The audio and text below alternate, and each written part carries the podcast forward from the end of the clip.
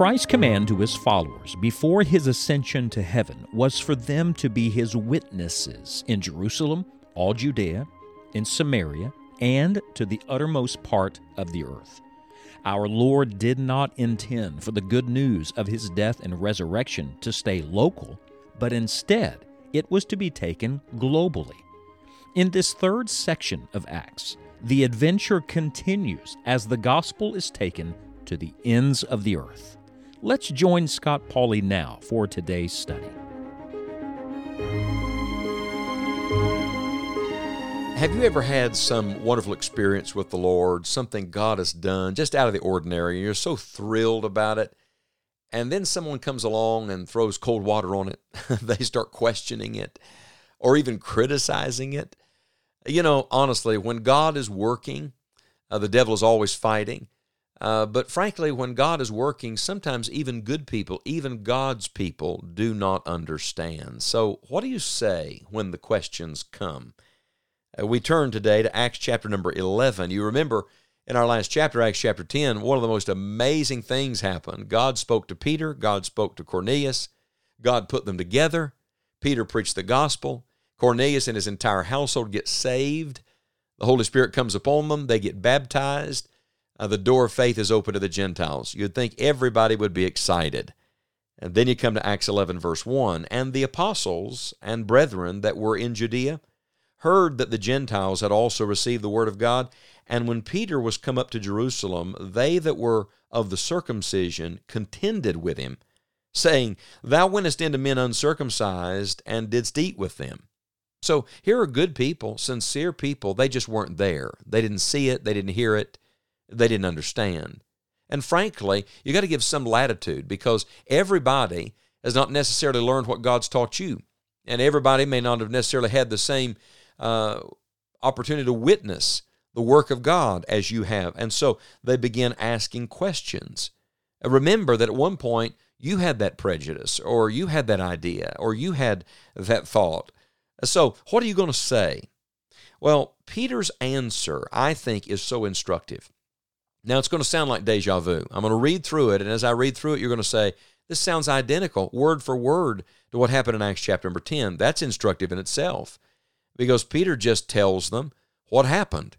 He goes through it in order. Listen to his answer. Acts chapter 11, verse number 4, But Peter rehearsed the matter from the beginning and expounded it by order unto them, saying, I was in the city of Joppa praying, and in a trance I saw a vision, a certain vessel descend, as it had been a great sheet, let down from heaven by four corners, and it came even to me, upon the which when I had fastened mine eyes, I considered, and saw four-footed beasts of the earth, and wild beasts, and creeping things, and fowls of the air. And I heard a voice saying unto me, Arise, Peter, slay and eat. But I said, Not so, Lord, for nothing common or unclean hath at any time entered into my mouth. But the voice answered me again from heaven, What God hath cleansed, that call not thou common. And this was done 3 times, and all were drawn up again into heaven. Aren't you glad God speaks again? He doesn't give up on us. I wonder sometimes how many times God's going to have to say things to us for us to get it. Verse 11, And behold, immediately there were 3 men already come unto the house where I was, sent from Caesarea unto me. And the Spirit bade me go with them, nothing doubting. Do you see the push and the pull? When God is at work, He's always working on both ends. He's nudging you internally using His word and prayer, and He's also drawing, calling from the outside. God has a way of connecting. When God is working on both ends, He's making something plain to you. He continues, verse 12, Moreover, these 6 brethren accompanied me, and we entered into the man's house. And he showed us how he had seen an angel in his house, which stood and said unto him, Send men to Joppa, and call for Simon, whose surname is Peter, who shall tell thee words, whereby thou and all thy house shall be saved. And as I began to speak, the Holy Ghost fell on them, as on us at the beginning. Now, to this point, it's all just a rehearsal of what happened. But listen to verse number 16 of Acts 11. Then remembered I the word of the Lord, how that he said, John indeed baptized with water, but ye shall be baptized with the Holy Ghost. So now Peter's giving us a little insight into his thoughts when all this was going on, what God was doing in his heart while God was working on the outside. Verse 17, for as much then as God gave them the like gift as he did unto us who believed on the Lord Jesus Christ, what was I that I could withstand God? Oh, there's a beautiful humility in this. Instead of making himself the authority, he lets God speak. He lets God be the authority.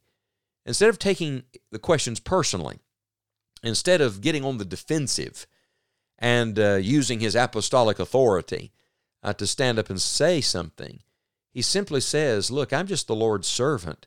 This was God's doing. I was just there watching God at work.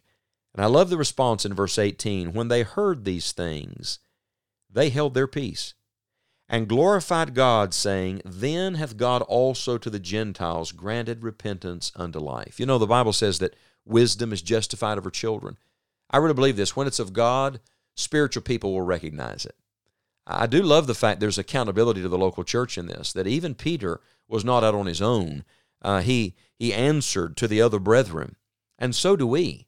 So if somebody says, well, God told me to do something, but spiritual people can't see God in it, that's a red flag. So God is working on both ends in this situation. But just as a practical application, when God is working and questions come, how should you answer those questions? Let me give you 2 or 3 suggestions from Peter's example. First of all, tell them what God has done in your own heart. In other words, speak out of your own walk with Jesus. Be transparent, be honest about how the Lord dealt with you in the place of prayer, how God spoke to you, how God led you, how he orchestrated things. Tell them what God did in your own heart. Then, not only tell them your story, tell them what the Word of God says. This is so important because our authority is not experience. Our authority is not emotion or events. Our authority is not what we say, it is what God has already said. His Word is forever settled in heaven. It should be settled in our hearts.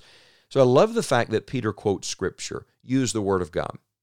In other words, if it's really the work of God, it will always line up with the Word of God. So use the Word to answer the question.